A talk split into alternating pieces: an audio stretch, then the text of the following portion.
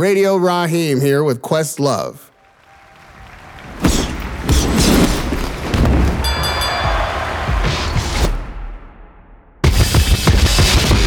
At this point in the fight, when the jab starts working and you find the right hand, you begin dictating the pace. Questlove is about to find both hands working, and his footwork's not bad either. Chapter 3 Yes Man. There was a, a window of opportunity that I had to grab. So write a book, yeah, I'll do it. Teach NYU, yeah, I'll do it. Open my own hoodie store, yeah, I'll do it. Oh wait, I can have my own radio show, yeah, I'll do it. Oh, and a podcast too, yeah, I'll do it. Run this website, yeah, I'll do it. Score this movie, yeah, I'll do it. Amy Schumer, you want me to work with you? Great, yeah, I'll do it. So there was a point where I had literally 19 jobs. I got Hamilton by accident. I went to Hamilton thinking it was another play I was working on. And now my manager's like, dude, we're now doing two Broadway plays. Oh, I didn't know. Someone gave me tickets to Hamilton just to see how a play is run so that we could develop a play. Now I'm 19 jobs in. That didn't serve me either. So now I did the opposite of 2004. I'm now on that Mario Brothers board with all the free gold coins, grabbing all the shit I can. And my life coach was like, Your personal life's in shambles. You're a mess. So we need to drop 10 of these gigs. No, I can't because I'm afraid to, you know, what if I go broke? And da-da-da. By the end of December, I had to drop 10 of these things. I had to go through each of them and figure out what do I really need? Like, do I really want to do this or am I just saying yes to everything? At the top of the year, I drop 10 of these gigs and just keep the nine that are passionate to me. And then fate sort of stepped in and then really had a laugh once quarantining started and just knocked me down to zero, which is basically the best thing ever because I thought if I stop, I'll be back in my dad's house broke. You know, and I see rappers on Instagram like, I'll sell a verse for 500 bucks. I didn't want to be that person. And what's weird is that all this time off has actually opened way more doors than any amount of planning. Once I stopped and sat silent, now my dreams are starting to happen. Let me tell you a story. The first time I ever saw you perform. So, well, I wasn't backstage and have all access passes, didn't show up with anybody famous. I went to see the guy that people were telling me is this amazing drummer. I didn't know the roots. I confess that. Oh my God, I'm sitting here like, wait, who? Who you? I didn't realize. Sorry. Ah, damn, I just told on myself. I went to see bands perform. I was like, I'm not going to see a DJ and an MC. That's what the record's for. I want to see a show. And so, House of Blues, this drummer, this drummer, this drummer, this drummer. You got to go see this. Quest, to this day, it's the best hip hop show I've ever seen. I've never seen any hip hop artist Cut to Amir running out the door right now. full, with a full band doing their songs. That band element is what made it different, what made it unique, what made it the best I'd ever seen. The only reason I was there is because this drummer everyone was talking about. I can see a silhouette of you and everybody knows who that is. But in your mind, and the way you telling it to me makes me feel like you don't recognize that you're driving these narratives. I'm learning the greatest lesson of my life. We all have this thing where, man, like, cancel 2020. But then it's like 2020 is the most transformative year of my life because even now, as you said those words, there's a, still a chip in me. It's sort of like, oh no, don't say that, don't say that, please don't say that.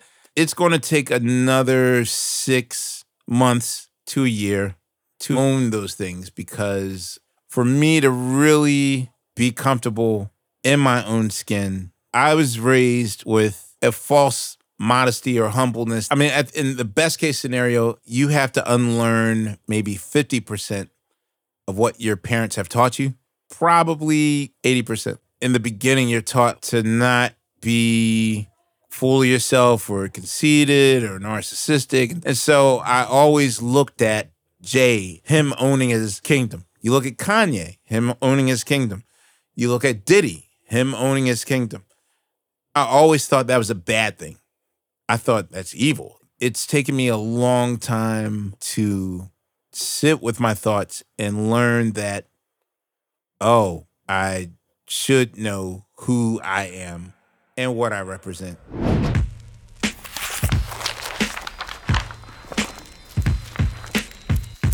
Here's the funny thing about it. In a meta way, sounding like an amateur got me where I am, which is weird. You know, as I said, it took us four records to hit pay dirt. So that first record, when it didn't work, there was kind of an invisible finger pointed at me. Well, you guys don't sound like real hip hop. You sound like a band. It's the drummer's fault. So then there was a chip on my shoulder. And for the second and third record, I was like, all right, I trained myself to be the most meticulous, lifeless, coldest human ever. I was so meticulously quantized. Like, is that a drum machine? Is that a sample? That's not a human being playing that. So, what really made this thing legit was my pairing with both D'Angelo and J Dilla. J Dilla is a, is a figurehead who, next to Prince, is the only one that even cared to even try to make drum machines sound human. Usually, when people get a drum machine, they treat it as an overglorified metronome, something to keep time. One minute just to program something, and then it's an afterthought.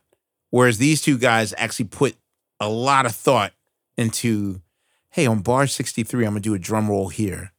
Whereas Dilla will take it even further and program it sloppy as a drummer would. I'm gonna speed up slightly here and then slow down here. So there's a human element that's so obvious to it. When I started playing with D'Angelo, in two months, D'Angelo forced me to unlearn everything I ever learned about drums and was like, I want you to play like a drunk three year old. Think of like a three year old that takes like two swigs of Patron. That's how I want you to sound.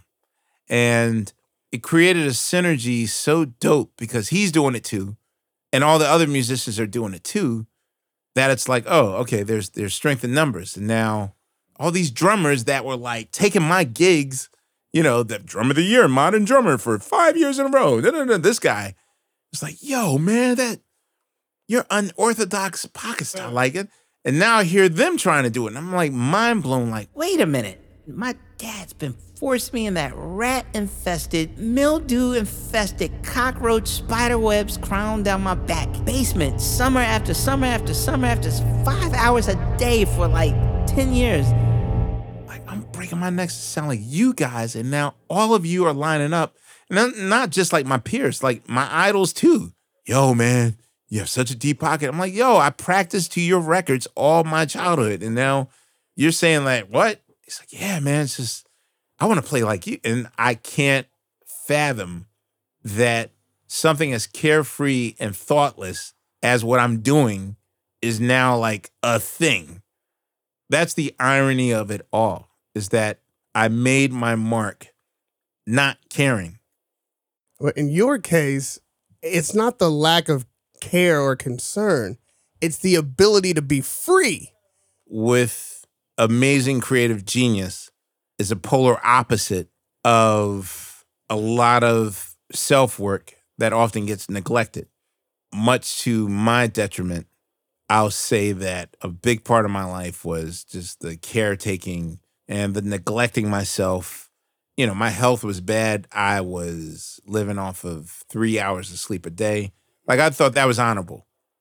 I work on this record for 10 hours, I'll take a nap for two hours, and then I'll go and work 13 hours on this record. And then I might go to the hotel and shower. But no, then I'll go to Studio C da da da. So you do that for 17 years you can't explain why you suddenly have like lymphedema in your body and all the swelling starts. And, you know, I, at the time I just thought, like, oh, well, guess I gained all this weight or whatever. Like, you know, these past eight years living in this dungeon, working 24 hours around the clock. And my life in touring is three hour route shows and then four hour DJ gigs. And then lobby calls always 6 a.m. We're always on the first thing smoking next city, five hour flight, next country, sound check for three hours, three hour root show, four hour DJ gig. For 20 years, that wear and tear and abuse, no sleep, no health regimen, no exercising, whatever.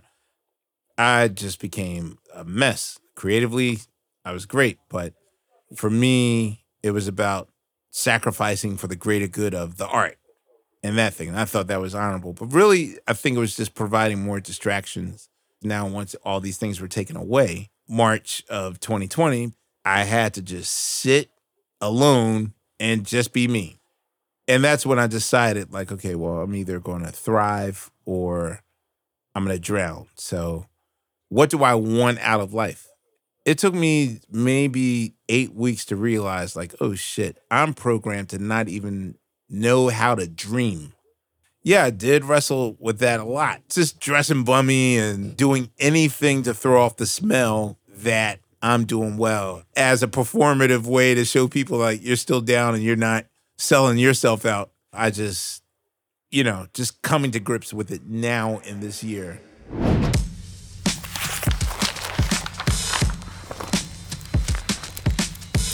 Was it a struggle to keep people around you in your real life that weren't performers, that weren't exceptional? Was it hard to stay with people who weren't in that world? And that's the thing I kind of, you know, said with pride, like back in the day, like, I don't got no friends. Which, if you took away girls I was dating, people on payroll, and people related to me uh, in my immediate bloodline, so basically my mother and my sister, those were the three people in my life my mother, my sister, family, which, no offense to anyone else in my family, but kind of the first people that you lose in the situation is other family members. So, you know, most people I block on Facebook are cousins.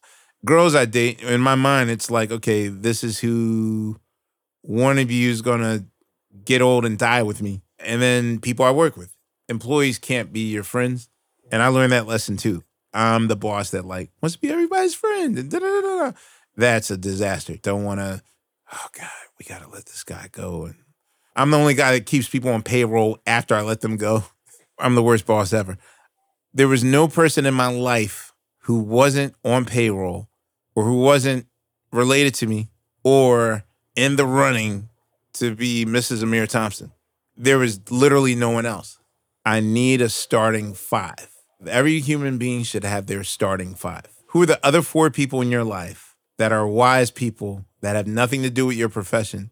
And it's hard as shit to have people in my life that I'm not responsible for that actually have their own lives. With all this self actualization, you got your starting five now.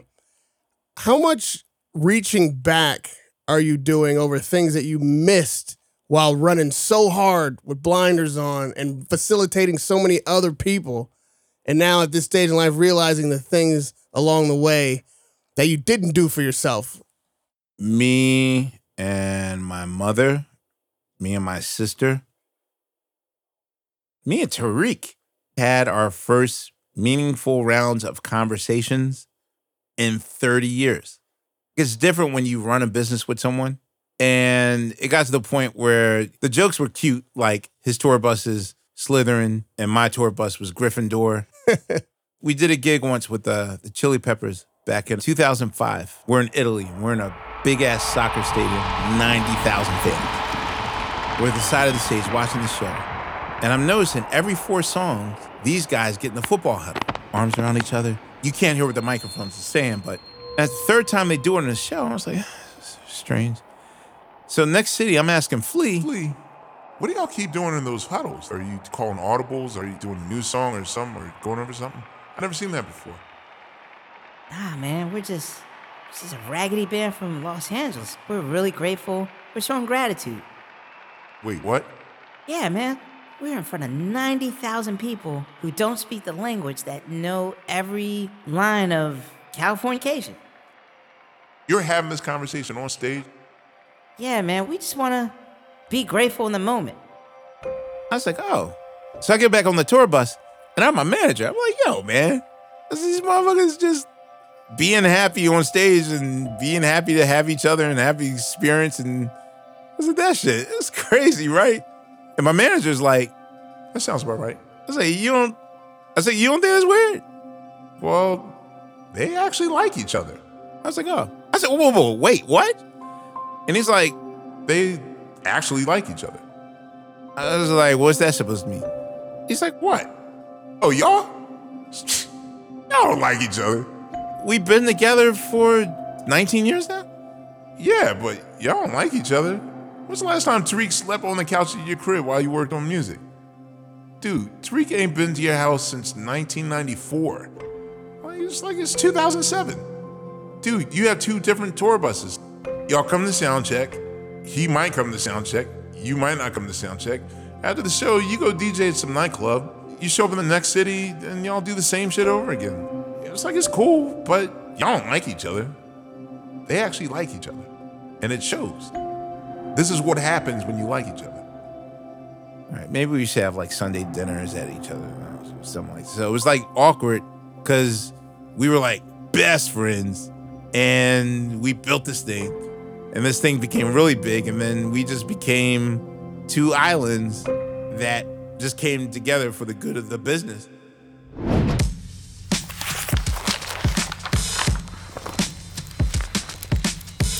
Everything I do is behind a shield.